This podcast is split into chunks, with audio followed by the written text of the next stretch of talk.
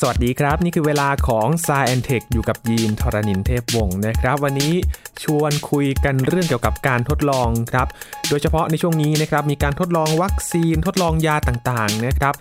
ผู้ฟังเคยสงสัยไหมครับว่าทำไมถึงต้องใช้หนูมาทดลองนะครับ วันนี้มาหาคำตอบใน s ายแอนเทคครับ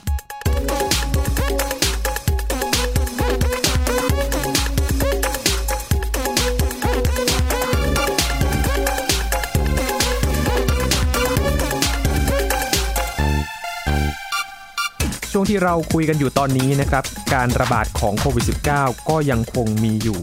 และในช่วงนี้ก็มีการทดลองวัคซีนนะครับพัฒนาวัคซีนเพื่อที่จะมาต่อสู้กับโควิด -19 นะครับมีหลากหลายประเทศด้วยกันที่พัฒนาวัคซีนอยู่ในขณะนี้รวมถึงประเทศไทยกันแล้วนะครับก็อยู่ในขั้นตอนที่พัฒนามาเรื่อย ๆ แล้วนะครับ แต่ว่ายีนมีข้อสงสัยอย่างหนึ่งครับในการทดลองวัคซีนต่างๆ รวมถึงทดลองในทางวิทยาศาสตร์หลายอย่างเลยนะครับคุณผู้ฟังทำไมต้องเป็นหนูทดลองครับ และหนูเนี่ยทำไมต้องมารับบทบาทหลักในการทดลองเหล่านี้นะครับ วันนี้ก็เลยมาหาคำตอบกันคุยกับอาจารย์ พงศกรสายเพชรครับ สวัสดีครับ อาจารย์ครับ สวัสดีครับคุณยินครับสวัสดีครับท่านผู้ฟังครับ อาจารย์ครับทำไมหนูต้องมารับบทบาทหลักในการทดลองวิทยาศาสตร์ล่ะครับ อาจารย์ คือหนูเขาเป็นสัตว์ที่ถูกทดลองทางวิทยาศาสตร์มา สามร้อยปีแล้วเนาะพูดง่ายๆ คือเขาถูกทดลองมาเนี่ย นานมาต่อเนื่องมานานมาก แล้วก็ปรากฏว่าได้ผลดี แล้วเราเพิ่งรู้ทีหลังไม่นานเนี้ยสักยี่สิบสาสิบปีว่าทำไมมันถึงได้ผลดีอย่างนั้นนะ แต่ว่าเดี๋ยวลองเล่าประวัตินิดนึง คือเมื่อสักสามร้อยกว่าปีที่แล้วเนี่ย ตอนที่คนเขาศึกษาว่าระบบเลือดมันไหลเวียนอะไรยังไงเนี่ยเขาก็ทดลองกับคนไม่ได้ใช่ไหมครับเขาก็เลยเอาสัตว์ที่หาง่ายแถวๆนั้น ก็ในยุโรป สมัยนั้นเนี่ยสัตว์ที่มันเต็มไปหมดเลย แล้วก็ดูว่าเป็นสัตว์ที่สกปรก แล้วก็อยากจะกำจัดด้วยก็คือพวกหนูทั้งหลายเขาก็เลยเอาหนูมามาทดลองต่างๆ มาผ่านู่นผ่านี่ดูหัวใจดูเส้นเลือดอะไรต่างๆนะครับ แล้วก็เริ่มมีการทดลองแต่ว่าการหายใจก๊าซต่างๆที่หายใจต้องหายใจอะไรอย่างเงี้ยเขาก็ทดลองกับสัตว์อะไรไม่ได้เขาก็จับหนูมาทดลอง แล้วก็เลยกลายเป็นคล้ายๆว่าเป็นประเพณีที่ว่า ถ้าเกิดจะทดลองอะไรกับสัตว์เลี้ยงลูกด้วยนมอย่างเงี้ย ตัวที่หาง่ายหน่อยก็เป็นหนูละนะก็เลยทำมาเรื่อยๆต่อมาเรื่อยๆนะคราวนี้ข้อดีของหนูเนี่ยมันเพราะอะไร เพราะว่าอย่างแรกตัวเล็กนะครับครับเอ่อมันก็เลี้ยงง่าย โตเร็วด้วย โตไม่กี่สัปดาห์เนี่ยก็เริ่มจะแพร่พันธุ์รุ่นต่อไปได้นะสักเดือนสองเดือนก็มีลูกใหม่ได้แล้วแล้วก็อายุมันก็สั้นด้วย คือมันจะแก่ตายในสองสัปปี เพราะฉะนั้นมันสามารถดูการพัฒนาการ ของสิ่งมีชีวิตกับของสัตว์เนี่ยดูได้ตั้งแต่เกิดจนตายเนี่ยได้เร็วมากในเวลาจำกัด ถ้าเกิดทดลองกับสัตว์อื่นที่แบบอายุยาวๆมันก็ต้องรอนานขึ้นนะครับแล้วก็หนูเนี่ยมันเป็นสัตว์เลี้ยงลูกด้วยนม ซึ่งเรามาพบทีหลังว่ามันอะไรล่ะมีความคล้ายกับมนุษย์เยอะมากนะเป็นสัตว์เลี้ยงลูกถ้าเกิดดูพวกสารพันธุกรรมต่าง ๆ ของมันเนี่ยมันมีความคล้ายของเราถึง 90กว่าเปอร์เซ็นต์เลย ดูยีนเนี่ยมันเหมือนกับ ยีนที่แบบสั่งการทำงานต่างๆในเซลล์เนี่ยมันเหมือนกับเราถึง 90 กว่าเปอร์เซ็นต์เพราะฉะนั้นสารเคมีหรือยาหรือพิษหรืออะไรต่างๆ หลาย ๆ อย่างเนี่ยพอใส่เข้าไปในหนูมันก็จะมีผลคล้าย ๆ กับใส่ในคนอันนี้คือเป็นความหวังนะแล้วเราพบว่ามันก็ไม่เลวนะคือมันก็ตรงพอสมควร แต่มันก็มีในบางกรณีซึ่งไม่ตรงนะคือบางทีหนูมันก็ทนยาหรือพิษบางอย่างได้ดีกว่าคน หรือทนได้น้อยกว่าคนเหมือนกัน แต่ว่าโดยเฉลี่ยแล้วมันไม่เลวมันดีใช้ได้เลย แล้วก็ เป็นสัตว์ทดลองที่หาง่ายราคาถูกนะครับอืมอาจารย์ครับแล้วการทดลองหนูเนี่ยเขาทดลองอะไรกันบ้างครับ โอ้ทดลองเกือบทุกอย่างเลยนะที่คิดออกนะที่เกี่ยวกับที่เกี่ยวกับอาหารและยาเนี่ย เครื่องสำอางอะไรก็มีนะภูมิแพ้นะภูมิคุ้มกันต่างๆ ยาลดไข้อะไรต่างๆเนี่ยทุกอย่างที่เราคิดออกที่เกี่ยวกับยาเนี่ยเพราะว่าในปัจจุบันพอเราจะสร้างยาอะไรต่างๆขึ้นมาเนี่ย อย่างแรกเขาก็มีสารเคมีที่น่าสนใจก่อนใช่ไหมแล้วก็ ไปทดลองกับหนูก่อนเลย ดูว่ามีพิษอะไรหรือเปล่าคือหนูถ้าหนูรอดมาได้ ก็ค่อยมากับลิงหน่อย ลิงก็คล้ายเหมือนคนขึ้นมาอีกหน่อยนึงแล้วถ้าเกิดมันผ่านจากลิงได้ก็ทดลองกับคนจำนวนน้อยๆก่อนดูว่ามันมีผลอะไรไหมนะอันนี้ก็คือเป็นขั้นตอนคือสิ่งที่เราทำนี่ก็คือ เราลดความเสี่ยงของคนนั่นแหละ คือตอนแรกเนี่ยสารเคมีเราไม่ค่อยชัวร์ว่ามันจะมีความปลอดภัยแค่ไหนแล้วก็ทดลองกับสัตว์ก่อน แล้วหนูก็เลยโชคร้ายไป เป็นสปีชีส์ซึ่งคไม่มีสิทธิ์มีเสียงอะไรเท่าไหร่นะ แล้วก็เราถูกเราเลี้ยงมาทำวิจัยซะเลยนะเออคราวนี้ที่เวลาเราพูดถึงหนูทดลองเนี่ย มันจริงๆเราพูดถึงหลาย ๆ ตัวหลาย ๆ พันรวม ๆ กันนะเอออาจจะแบ่งคร่าว ๆ ก็มีแบบหนูเมาส์หนูเมาส์ซึ่งหนูตัวเล็ก ๆ นะครับ หนูตัวแบบอะไรล่ะไม่กี่นิ้วเองนะ แล้วก็มีหนูแรดนะหนูแรดคือตัวใหญ่กว่าเยอะเลย ถ้าเกิดใหญ่มากๆก็แบบ อย่างที่เราเห็นตามท่ออะไรเงี้ยที่ตัวใหญ่น่ากลัวมากเลยครึ่งฟุตหรือฟุตหนึ่งอะไรอย่างเงี้ยนะแต่ว่าจริงๆในที่เราใช้ในแลบอาจจะตัวเล็กกว่าเล็กกว่านั้นอาจจะครึ่งฟุตอะไรอย่างเงี้ยมากนะแล้วก็มีหนูตะเภาหนูตะเภาที่เคยเป็นหนูอ้วนเลยหนูตะเภาก็มันมันชอบกินแล้วมันชอบให้เราเลี้ยง เพราะฉะนั้นมันก็ไม่ดุที่สุดมันเชื่องที่สุดเลย แล้วก็นอกจากหนูพวกนี้เรายังรวมกระต่ายเข้าไปด้วยนะ เพราะว่าเราก็ใช้กระต่ายในงานวิจัยหลาย ๆ อย่างนะครับเดี๋ยวคือ สมมุติวิจัยวัคซีนเนี่ยส่วนใหญ่เราจะทดลองกับหนูเมาส์นะครับมันก็ตัวเล็กๆจำนวนเยอะนะ แล้วก็ถ้าเกิดวิจัยไอ้ที่เกี่ยวกับความเป็นพิษทางอาหารหรือยาเราก็ใช้หนูตัวใหญ่ขึ้นมาหน่อยเป็นหนูแรดแล้วก็ถ้าเกิดวิจัยเกี่ยวกับการทำงานของสมองอะไรเงี้ยสมองของหนูหนูแรดหรือหนูตัวใหญ่เนี่ยมันมีความใกล้เคียงกับเรามากกว่า รู้สึกว่ามันจะคิดอะไรต่างๆ ได้ได้ได้ยุ่งยากได้ซับซ้อนกว่าหนูตัวเล็กๆ นะก็ทดลองกับหนูแรดพวกนี้ หนูตะเภาเนี่ยมักจะใช้กับพวกวิจัยภูมิแพ้อะไรต่างๆ เพราะว่ามันมีระบบภูมิคุ้มกันที่ไม่ดี มันป่วยง่ายมากนะหรือว่ามันอยู่ๆมันก็แพ้หายใจไม่ออกอะไรเงี้ยง่ายเซนซิทีฟใช่ ก็เลยมีการเอามันไปทดลองเกี่ยวกับในเรื่องพวกนี้เรื่องเรื่องภูมิแพ้ต่างๆนะครับส่วนกระต่ายเนี่ยก็ทดลองพวกการลดไข้แล้วก็อีกที่ใช้เยอะๆคือเครื่องสำอาง นะครับคือเครื่องสำอางต่างๆ เนี่ยหนูได้สารเคมีที่จะเป็นเครื่องสำอาง แล้วก็ต้องมาทดลองก่อนว่ามันมีความปลอดภัยแค่ไหน แล้วก็กระต่ายก็เป็นผู้โชคร้ายรับอันนี้ไปอ่าอย่างเครื่องสำอางนี่ก็ถึงขั้นต้องทดลองเลยเหรอครับ อาจารย์ ใช่ครับ เพราะว่าเออมันแพ้ได้ครับ คือเครื่องสำอางมันเป็นสารเคมีนะแล้วก็สมมุติเราไปทาแถวแถวหน้าแถวแถวใกล้ๆตาอย่างเงี้ยมันก็อาจจะมีผลนะครับ คือเขาก็ทดสอบดูว่า เข้าเข้าตากระต่ายเนี่ยเป็นอะไรหรือเปล่า ก็เลยมีการทดลองกับตากระต่าย คือแบบมีการเอาสารเคมีเนี่ยไปทาที่ตา แล้วก็อาจจะบังคับไม่ให้มันกระพริบตาด้วยนะ ซึ่งเราก็จินตนาการได้ว่ามันคงแสบนะถ้าเกิดมันเป็นสารเคมีที่แสบนะตามผิวก็เหมือนการผิวก็คือเราโกนขนมันแล้วก็มีการเอาเทปมันติด แล้วก็ลอกเพื่อให้ผิวมันแบบลอกๆหน่อยให้มันเปิด แล้วก็ทาสารเคมีดูว่ามันแพ้หรือเปล่า หรือว่ามีผลเสียอะไรหรือเปล่า เพราะฉะนั้นนี่แหละพอคนรู้ว่าเครื่องสำอางต้องทดสอบกับกระต่ายเงี้ยก็เลยเอ้ยมันคุ้มค่าหรือเปล่าเนี่ยเราไปทรมานมันเยอะเกินไปหรือเปล่านะครับโอเคตอนนี้รู้สึกสงสารกระต่ายมากเลยครับอาจารย์ใช่สิฟ้ามันน่าหดหูเหมือนกันนะคืออย่างนี้คือสิ่งมีชีวิตพวกนี้สัตว์พวกนี้เราทดลองกับมันเนี่ยแล้วในที่สุดเราก็ฆ่ามันนะเราก็พยายามจะใช้มันอย่างคุ้มค่าที่สุดคือใช้จำนวนน้อยที่สุดเท่าที่ทำได้ แล้วก็เวลาเลี้ยงมันก็อยากให้มันมีความสุขพอสมควร แล้วเวลาฆ่ามันก็พยายามฆ่ามันอย่างไม่ทรมาน อาจจะให้แก๊สคาร์บอนไดออกไซด์ให้หลับไปอะไรเงี้ย หรือบางทีเขาก็ทำให้กระดูกสันหลัง เส้นประสาทในกระดูกสันหลังมันขาดชุดอย่างรวดเร็วมันก็ตายทันทีอะไรเงี้ยมันก็ไม่ทันเจ็บหวังว่าอย่างนั้นนะคืออันนี้ก็มีความพยายามอย่างนั้นแต่ก็มีคนบอกว่ามันไม่ควรจะเอาสัตว์พวกนี้มาทำตั้งแต่ต้นหรือเปล่าซึ่งมันก็พูดยากเพราะว่า จริง ๆ การที่เรามีชีวิตดีอย่างเนี้ยมียาต่างๆเนี่ยมันมันต้องพึ่งสัตว์พวกนี้ทั้งนั้นเลยครับไม่งั้นเราก็ไม่มียาพวกนี้ ในอนาคตอาจจะดีขึ้นนะฮะคือเขาก็จะมีเทคโนโลยีเพิ่มเติมอาจจะเลี้ยงเซลล์เลี้ยงอะไร แล้วก็มีโมเดลทางคอมพิวเตอร์มาช่วยแทนสัตว์พวกนี้ แต่ว่าตอนนี้ยังไม่ถึงระดับนั้น คือความรู้เรายังไม่ถึงขั้นตอนที่จะไปใช้คอมพิวเตอร์หรือเซลล์เลี้ยงในในแก้วเลยหลอดแก้วมาทดแทนสัตว์พวกนี้ได้นะครับ สัตว์พวกนี้เนี่ย พวกหนูพวกเนี้ยมันถูกคัดเลือกพันธุ์มาต่อเนื่องมาเป็นสิบปีนะหลายสิบปี แล้วก็จะมีสายพันธุ์ต่างๆ กันเลย คือในแต่ละสายพันธุ์เนี่ยเขาก็ทำการผสมพันธุ์ภายในสายพันธุ์เนี่ยให้มันมีความหลากหลายทางพันธุกรรมน้อยๆ คือในในพันธุ์เดียวกันเนี่ยมัน DNA มันคล้ายๆ กันหมดเลยเพื่อว่าเราจะได้ลดความแตกต่างกันในระหว่างแต่ละตัวในสัตว์แต่ละตัว ระหวังว่า อายาต่างๆ หรือว่าสิ่งต่างๆ ที่เราให้มันเข้าไปเนี่ยใส่เข้าไปในสัตว์พวกนี้จะได้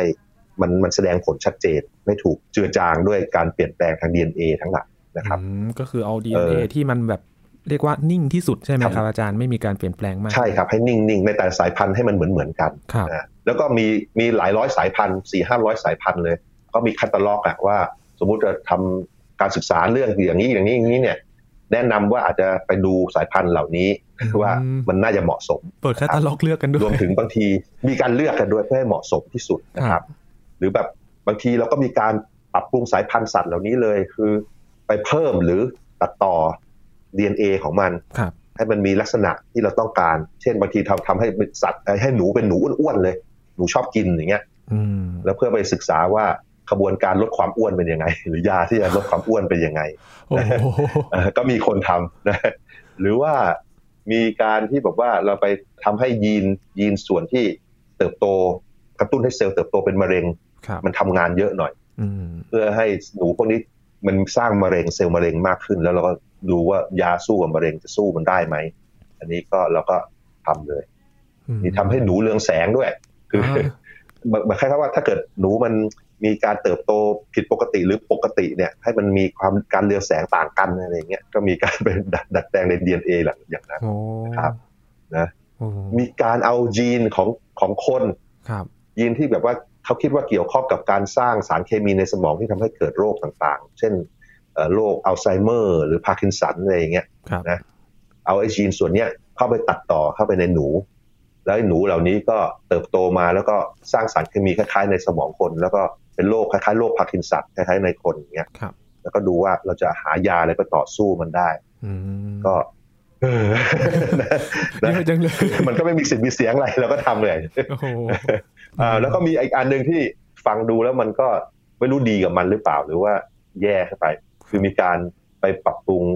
ส่วนโปรตีนอะไรบางอย่างในหนูพวกนี้ทำให้รู้สึกว่า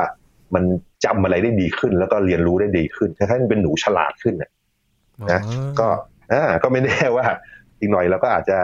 ทำให้หนูฉลาดขึ้นเรื่อยๆ อาจจะในที่สุดฉลาดกว่ากว่าสุนัขอะไรเงี้ยเป็นสัตว์สัตว์เลี้ยงของรุ่นใหม่ ๆ ขึ้นมาในอนาคตก็ได้นะ อันนี้ ถ้าฉลาดขึ้นมาอาจจะวิ่งหนีห้องทดลองหรือเปล่าครับอาจารย์ ผมว่าถ้ามันหนีได้ก็คงหนีหมดเลยแต่จริงๆก็พูดยากเพราะว่าจริง ๆ สัตว์ไอ้หนูหนูทดลองพวกนี้ที่อยู่ในในแลบก็เป็นหนูที่เชื่องนะครับ คือเขาก็คัดเลือกมา ตัวไหนไม่เชื่องเขาก็ไม่ให้สืบพันธุ์เท่าไหร่ใช่ไหมนั่นเองเราก็เลยพอคัดเลือกหลาย ๆ รอบเนี่ยเราจะได้หนูที่เชื่องแล้วมันก็ค่อนข้างจะไม่ไม่กัดไม่อะไร แต่ก็มีบ้างมีแต่ว่าก็น้อยกว่าหนูปกตินะครับครับโอ้โหพอฟังแบบนี้นี่เห็นมีหลายสายพันธุ์เลยนะครับ อาจารย์ คือในภาพจำของยีนหนูทดลองจะเป็นหนูตัวเล็กๆสีขาวๆอย่างเดียวอ่าใช่จริง ๆ มันมันไม่ใช่ เพราะว่าเราจะเห็นภาพหนูหนูขาวๆ บ่อยๆนะครับแต่จริงๆมันก็มีหนูสีอื่นหนูขาวๆนี่คือเป็นหนูเผือกเป็นบางตัวจะเห็นตาแดงๆเห็นไหมครับอ๋อ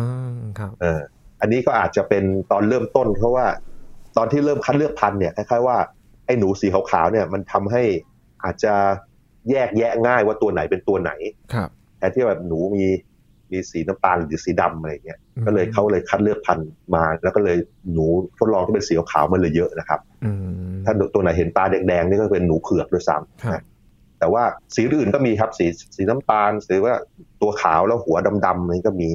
นะมันขึ้นกับสายพันธุ์เขาครับกล่าวดูสิ่งที่เราทดลองกับหนูตอนนี้นะที่วิจัยเนี่ยที่เรื่องใหญ่ ๆ ที่ตอนนี้นักวิทยาศาสตร์กำลังทำอยู่ ก็วัคซีนทั้งหลายเรารู้เลยใช่ไหมว่าคือเขาทดลองพวกนี้ไอ้พวกโรคที่เกี่ยวกับความดันโรคความดันโลหิตอะไรอย่างเงี้ยเขาทดลองกับหนู พวกเบาหวานเขาทดลองกับหนูพวกต้อทั้งหลายในตาก็ทดลองกับหนู ความอ้วนนะหรือว่าลมชัก หรือว่าโรคที่เกี่ยวกับพาร์กินสันอัลไซเมอร์มะเร็งโรคเอดส์อะไรเงี้ยโรคหัวใจโรคที่เกี่ยวกับกล้ามเนื้อ แล้วก็โรคที่แบบว่า บาดเจ็บจากอุบัติเหตุแล้วเดินไม่ได้ หรือเส้นประสาทมันขาดหรือพังเนี่ยในพวกนี้จะเป็นการทดลองกับหนูทั้งนั้นเลยนะครับมันแทบจะทุกโรคเลยนะครับอันนี้คือสาขาใหญ่ ๆ ใช่ แล้วจริง ๆก็คือมีคนพยายามทดลองไอ้เรื่องแบบว่า การทดลองเกี่ยวกับความจำเกี่ยวกับการการเรียนรู้ก็ทดลองกับพวกหนูเหมือนกันนะข่าวดีสำหรับหนูที่พิการ คืออย่างนี้คือมีก็มีบอกว่าไม่ไม่ใช่สิมันไม่ใช่ข่าวดีเท่าไหร่เพราะว่า ตอนแรกเขาทำทำให้หนูพิการก่อน คือบางทีเขาก็ทำให้หนูมันเดินไม่ได้ โดยการทำลายเส้นประสาทที่เดินจากสมองไปที่กล้ามเนื้อครับแล้วปรากฏว่าตอนนี้ก็มีวิธีที่แบบว่าสามารถกระตุ้นให้มันสร้างเซลล์ต่างๆ แล้วซ่อมแล้วมันเดินใหม่ได้ อันนี้ก็อันนี้เป็นน่าจะเป็นข่าวใหญ่ที่บอกว่าในในอนาคตอาจจะมาใช้กับมนุษย์ได้เร็วๆนี้นะคือแบบวิธีกระตุ้นให้คนที่อัมพาตแล้วก็สร้างเซลล์ใหม่ ๆ ได้ ด้วยการ ปลูกสเต็มเซลล์บ้าง หรือบางทีก็การใส่สารเคมีที่แบบว่ากระตุ้นทำให้เซลล์มันแบ่งตัวเร็วๆ เพิ่มเติม อันนี้ก็ต้องรอดูต่อไปนะครับ ก็น่าจะเป็นผลดีกับมนุษย์ แต่ว่าดูการทดลองหน้าหดหูมากเลยนะครับ อาจารย์ ใช่ มันเป็นผลร้ายกับสัตว์ทดลองอะครับ คือนี้เขาก็มีคนต่อต้าน เพราะจริง ๆ ก็อย่างเราไปรู้รู้ว่ามันต้องโดนทดลองไงแล้วมันตายยังไงเนี่ย ก็เราก็หดหูเหมือนกันนะก็มีคนต่อต้านแล้วก็ คนก็คิดว่าในหลักการทางศีลธรรมเราไม่ควรไปเบียดเบียนมันอย่างนั้น แต่ว่ามันก็ต้องแลกกันระหว่าง เราจะยอมให้เด็กๆ หรือคนมนุษย์ตายแค่ไหนนะที่ไม่มียาใหม่ ๆ ขึ้นมาใช่ไหมมันก็ต้องแลกกันว่า ใครจะเป็นคนรับเคราะห์ตรงนี้ไป เพราะถ้าเกิดสมมุติเราไม่มีวัคซีนเงี้ยก็คนเยอะแยะก็ต้องตายเหมือนกันใช่ไหมหรือว่า คนอัมาพาตหรือคนที่เป็นสมองเสื่อมเงี้ยถ้าเกิดเราไม่มีวิธีรักษามันก็แย่ เราก็ต้องพยายามหาทางแก้ปัญหาเหล่านี้ แล้วด้วยเทคโนโลยีและความรู้ตอนนี้ของเราเนี่ย เราก็ต้องพึ่งสัตว์ทดลองเหล่านี้เราต้องพึ่งหนูหนูทดลองเป็นเป็นหลักนะครับ แต่จริงๆความเป็นไปได้ที่จะไม่ใช้สัตว์เนี่ยมันมีความเป็นไปได้มากน้อยแค่ไหนในขณะนี้ครับอาจารย์ ในระยะยาวอาจจะได้นะครับ เพราะว่า คือเราตอนนี้เราพยายามทำความเข้าใจว่าในร่างกายของสัตว์ต่างๆ มันทำงานอย่างไร ในระดับเซลล์เลยนะซึ่งถ้าเกิดเราเข้าใจมากพอ เราก็อาจจะใช้เซลล์สังเคราะห์เอาเซลล์มา สร้างเป็นคล้ายๆว่าสัตว์จำลอง หรือเป็นอวัยวะจำลองบางส่วน แล้วก็ทดสอบกับอวัยวะเหล่านั้น แทนที่จะเป็นสัตว์ทั้งตัว ซึ่งก็มีหลาย ๆ แลบในโลกทำกันอยู่ คือพยายามทำเเป็นเขาเรียกว่าเซลล์ชิปคือแบบว่า เอาเซลล์มาปลูกมามาปลูกถ่ายให้มันเติบโตบนแผ่นกระจกสักอันหนึ่งแล้วก็มีการทดสอบอะไรต่างๆ กับเซลล์พวกนี้ที่เราเลี้ยงขึ้นมา ไม่ใช่สัตว์ทั้งตัวนะครับ แต่ว่ามันก็ยังมีข้อเสียตรงที่ว่าเราจะไม่สามารถดูพฤติกรรมของเซลล์อย่างนั้นได้ เพราะมันไม่ใช่สัตว์ มันเป็นแค่ก้อนเซลล์ที่วางกองกองอยู่ใช่ไหมเราไม่สามารถดูพฤติกรรมที่เปลี่ยนไปดูอารมณ์อะไรต่างๆ ไม่ได้ แต่ว่าหลาย ๆ อย่างอาจจะย้ายมาท ดสอบกับเซลล์อย่างนี้ได้ เซลล์ที่ปลูกออกขึ้นมา เราอาจจะมีความรู้มากขึ้นแล้วก็เรารู้ว่าโมเลกุลต่างๆ มันมีการปฏิสัมพันธ์กันอย่างไรเนี่ย เราอาจจะทำแบบจำลองในคอมพิวเตอร์มากขึ้น แล้วก็อาจจะลดจำนวนสัตว์ที่ต้องทดลองน้อยให้ให้มันน้อยลงได้ในอนาคต แต่ว่าในระยะสั้นในหลัก 20 ปีหน้าคิดไม่ออกเหมือนกันว่าเราจะแทนสัตว์พวกนี้ได้อย่างไร คือคือคือก็อาจจะต้อง ไปทำให้มันอะไรล่ะ ดีขึ้นคือใช้สัตว์ให้น้อยที่สุด แล้วก็ให้มันทรมานน้อยสุดนะแล้วก็ให้มันมีชีวิตดีๆ ตอนที่มันยังมีชีวิตอยู่ประมาณนั้นนะครับ แล้วก็ลดสิ่งที่ไม่จำเป็นที่ต้องทดลองกับสัตว์ลงไปยกตัวอย่างเช่น อ่านี่มาคุยเรื่องเครื่องสำอางได้แล้ว คือยกตัวอย่างคือเครื่องสำอางทั้งหลายเนี่ยรวมถึงแชมพู แล้วก็แปรงสีฟันยาสีฟันอะไรด้วยนะเนี่ยคือของเหล่านี้เนี่ยก่อนจะทดลองกับใช้กับคนเนี่ยก็ ที่ปกติก็จะทดลองกับสัตว์ด้วย โดยที่สัตว์ที่ได้รับโชคร้ายอันนี้ไปก็ส่วนใหญ่จะเป็นกระต่ายนะก็คือกระต่ายเนี่ย เช่นอะไรก็ตามที่จะมาทาใกล้ตาอะไรเนี่ยเขาก็ไปทดลองกับตากระต่ายก่อนเลยเขาไปทามัน แล้วก็ดูว่ามันมีการแพ้อะไรหรือเปล่า อะไรที่จะมาทากับผิวก็ต้องทดลองกับผิวกระต่ายก่อนเลยดูว่าแพ้หรือเปล่า ซึ่งหลังจากทดสอบเสร็จกระต่ายเหล่านี้ก็ส่วนใหญ่ก็ตายถูกถูกสังหารอีกเนาะ แล้วก็เลยมีการต่อต้านกัน ในที่สุดยุโรปก็ออกกฎหมายว่าเสื้อสำอางทั้งหลายห้ามใช้ทดลองกับสัตว์นะแต่ที่ขัดแย้งกันอยู่คือเมืองจีน ประเทศจีนคือมีกฎหมายเหมือนกันว่าเครื่องสำอางทั้งหลายที่จะใช้กับมนุษย์เนี่ย ต้องทดลองกับสัตว์มาก่อนนะครับ แปลว่าอะไรแปลว่าไอ้บริษัทเครื่องสำอางในยุโรป ที่จะมาขายเมืองจีนจะทำยังไงดี ใช่ไหมคือ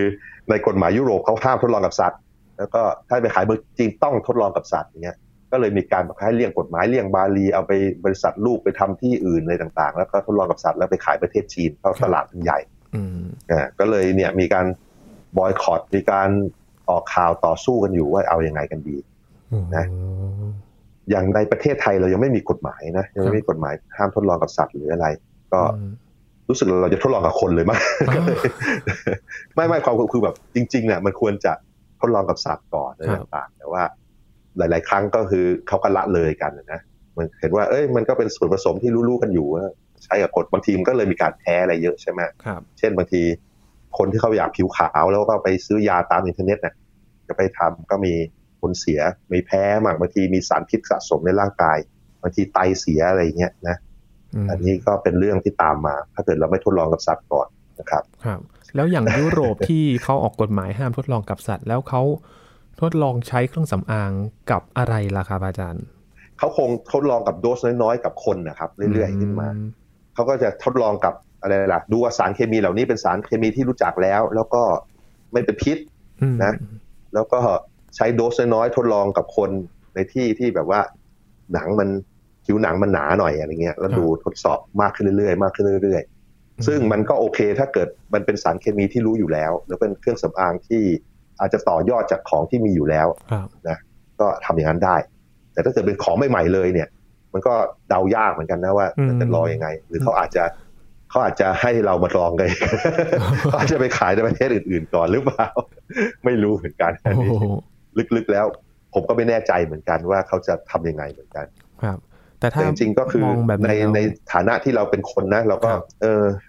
ถ้ายังไงก็ลดความเสี่ยงของคนโดย ให้สัตว์มาทดลองก่อนหน่อยก็โอเคนะอะไรเงี้ยเราก็รู้สึกอย่างนั้นแต่เราก็รู้สึกไม่ดีเท่าไหร่กันแต่ถ้ามองอีกด้านหนึ่งอาจจะเป็นเรื่องของถ้าห้ามทดลองกับสัตว์ ก็พยายามหาสารอะไรสารสกัดอะไรจากธรรมชาติมาทดแทนที่มันปลอดภัยมากขึ้น ก็น่าจะได้อีกมุมหนึ่งนะครับใช่อันนั้นก็คือพยายามจะเป็นอย่างนั้นพยายาม คือคือไอการวิจัยอย่างนี้มันไม่มีอะไรที่แบบชัวร์นะมันก็แบบค่อยๆ เราก็มีความมั่นใจต่างๆ กันในความรู้เรื่องต่างๆ แล้วเราก็ทดลองมากขึ้นเรื่อยๆ แล้วสะสมความรู้ไป อันนี้ก็คือก็คงเริ่มจากต่อยอดจากสารเคมีเครื่องสำอางที่มันเป็นสารเคมีที่เรารู้อยู่แล้วว่ามันไม่มีผลอะไรที่มันปลอดภัยมากมายไม่เป็นพิษมากมายเนาะครับมีมีเรื่องที่เกี่ยวกับเราพบว่า ผู้หญิงเนี่ยมนุษย์ผู้หญิงเนี่ยบางทีแพ้ยามากกว่ามนุษย์ผู้ชายนะซึ่งก็ตอนแรกก็งงๆกันอยู่ว่าเพราะอะไรตอนหลังพบว่าอะไรทราบไหมครับมันตลกมากเลย พบว่า ไอยาทั้งหลายเนี่ยที่ทดสอบกับสัตว์ทดสอบกับหนูทดลองเนี่ย ปรากฏว่าไอหนูทดลองส่วนใหญ่ที่ผ่านมานะ เป็นหนูตัวผู้ซะเยอะเลยคือ คือมีการทดลองกับหนูตัวผู้เยอะ เพราะว่าคล้ายๆว่าหนูตัวเมียเนี่ย มันมีฮอร์โมนต่างๆ ซึ่ง ยุ่งซับซ้อนมากกว่า การทดลองต่างๆ ก็เลยใช้กับหนูตัวผู้ แล้วก็พบว่าทดลองผ่านกับหนูตัวผู้แล้วก็เลยเป็นยาเรียบร้อยแล้วใช่ไหมปรากฏว่าไอ้มันมีผลกระทบเกี่ยวกับฮอร์โมนต่างๆกันกลายเป็นว่าพอผู้หญิงมาใช้ก็มีเปอร์เซ็นต์ที่จะแพ้ยามากขึ้นกว่าผู้ชาย เพราะจริง ๆ คือเราไม่ได้เทสนั่นเอง ไม่ได้ตรวจสอบกับเพศเมียใช่ไหมไม่ได้ทดสอบกับหนูตัวเมีย ที่ผ่านมาก็เลยมีการรณรงค์กันแล้วแล้วออกกฎว่าการทดลองต่างๆ เนี่ยก็ ให้ใช้ทั้งสองเพศนะ แล้วก็คราวนี้มันก็มันก็ยากขึ้นเพราะมันก็ต้องสัตว์จำนวนสัตว์ก็ต้องเพิ่มไปเป็นสองเท่า แล้วก็ต้องไม่ให้สัตว์มาเจอกันด้วย เดี๋ยวมันผสมพันธุ์กันยุ่งไปหมดใช่ไหมการเลี้ยงดูต่างๆ ก็ยุ่งยากขึ้นมา ก็คือนั่นแหละก็เป็นผลผลกระทบจากที่ผ่านผ่านมาว่า เราทดลองยาครับหนูตัวผู้ซะเยอะ ก็ทำให้มนุษย์ที่เป็นผู้หญิงแพ้ยามากกว่าผู้ชาย เพราะว่าไม่ได้เทสนั่นเองไม่ได้ตรวจสอบมา ตลกดีเหมือนกันนั่นสิครับในอนาคตคงดีขึ้นทำไมถึงเลือกทดลองแต่สัตว์ตัวผู้แล้วก็เออมันกลายเป็นว่ากระทบกับมนุษย์เราด้วยนะครับ ใช่ครับใช่ ก็ทางหนึ่งก็แสดงเหตุให้เห็นว่าสัตว์เหล่านี้เนี่ยมันมีความใกล้เคียงกับเราเยอะเหมือนกันครับฮอร์โมนต่างๆ ที่อยู่ในร่างกายมันก็คล้ายๆกับฮอร์โมนต่างๆ ในร่างกายเราเหมือนกัน แล้วผลกระทบกับสารเคมีก็ไปทางเดียวกันนะครับ มันก็ไม่เหมือนกันเพียบไม่เหมือนกันร้อยเปอร์เซ็นต์นะแต่ว่ามันก็เหมือนกันมากพอจนมีประโยชน์มากๆ ครับนะในเห็นประโยชน์ของการทดลอง แต่ว่ามันก็ยังมีความกังวลอยู่หน่อยๆนะครับอาจารย์ว่าเออมันจะเราก็สงสารมันนะนะคือเราทุกคนก็เออเราก็ไม่อยากให้มันทรมานหรอกแต่ว่าคล้าย ๆว่า มันก็ตอนนี้มันยังหลีกเลี่ยงไม่ได้อะนะมันคล้ายๆกับเรายังกินสัตว์อยู่อะ เรายังไม่ใช่มังสวิรัตใช่ไหมเราก็กินหมูกินวัวใช่ไหมครับ อันนี้บางหลาย ๆ คนเขาก็เลิกกินสัตว์ไปแล้วอะเนาะแต่ว่าเราส่วนใหญ่ก็ยังกินอยู่ แล้วก็ เออในอนาคตเขาอาจจะมองกลับมาก็ได้ว่า ในอนาคตคนมองกลับมาว่าอู้ทำไมสมัยนี้เขาป่าเถื่อนเนาะไปกับกินทั้งสัตว์แล้วก็มีกันทั้งอะไรล่ะทดลองกับสัตว์อะไรต่างๆเต็มไปหมดเลยแต่ว่าตอนนี้มันก็ต้องพึ่งอย่างนี้ก่อนนะเพราะว่าเรายังไม่ ความรู้ยังไม่พอนะเราก็ต้องสะสมไปก่อน ในที่สุดเราอาจจะมีสัตว์สังเคราะห์ คือบางส่วนของสัตว์ที่สังเคราะห์ขึ้นมาไม่ต้องเป็นสัตว์ทั้งตัวอะไรเงี้ยแล้วก็ทดลองกับมันก็ได้ หรือบางทีอาจจะสังเคราะห์เซลล์ของเราเองด้วยซ้ำเซลล์แบบอาจจะสังเคราะห์ตับไตเซลล์ปอดของเราเองขึ้นมาของมนุษย์ขึ้นมาโดยที่ไม่เป็นคนแล้วเราก็ทดลองกับเซลล์ของเราโดยตรงอะไรอย่างนี้เนาะก็หวังว่าจะเป็นอย่างนั้นนะครับหวังว่าจะเป็นอย่างนั้นครับช่วยก็ต้องรอต่อไปครับก็ สะสมไปไม่อยากให้แบบไปกระทบกับสิ่งมีชีวิต แต่ว่ามันก็เป็นเรื่องของการทดลองนะครับ เพื่อที่จะเป็นประโยชน์ในอนาคตเพราะจริง ๆ ถ้ามันใช้ได้กับสัตว์ มันก็ใช้ได้กับคน แล้วก็จริง ๆ มันก็เป็นประโยชน์กับสัตว์ทดลองอื่น ๆ ด้วยที่มีผลกระทบเรื่องของการรักษาทางยาหรือว่าสารเคมีต่างๆ ด้วยนะครับ ก็มองได้สองมุมนะครับ เรื่องนี้แต่ว่ามันก็ไปทางใดทางหนึ่งไม่ได้นะครับ ก็ต้องหาทางร่วมเพื่อที่จะ อยู่รอดบนโลกนี้นะครับอาจารย์ ใช่ครับใช่ใช่ครับ นี่ก็คือเรื่องราวของหนูทดลองนะครับ กับความสงสัยว่า เอ๊ะทำไมต้องเป็นหนูทดลองอันดับแรก ๆ เลยนะครับ ที่มาใช้ในการทดลองนะครับ วันนี้ขอบคุณอาจารย์พงศกรมากๆเลยครับยินดีครับ ครับ นี่คือ Science Tech นะครับ คุณผู้ฟังติดตามรายการกันได้ที่ thaipbspodcast.com รวมถึงพอดแคสต์ช่องทางต่างๆ ที่คุณกำลังรับฟังอยู่นะครับ มาอัปเดตเรื่องราววิทยาศาสตร์เทคโนโลยี และนวัตกรรมกับเราได้ที่นี่ครับ ช่วงนี้ยีนกับอาจารย์พงศกรลาไปก่อนนะครับ สวัสดีครับ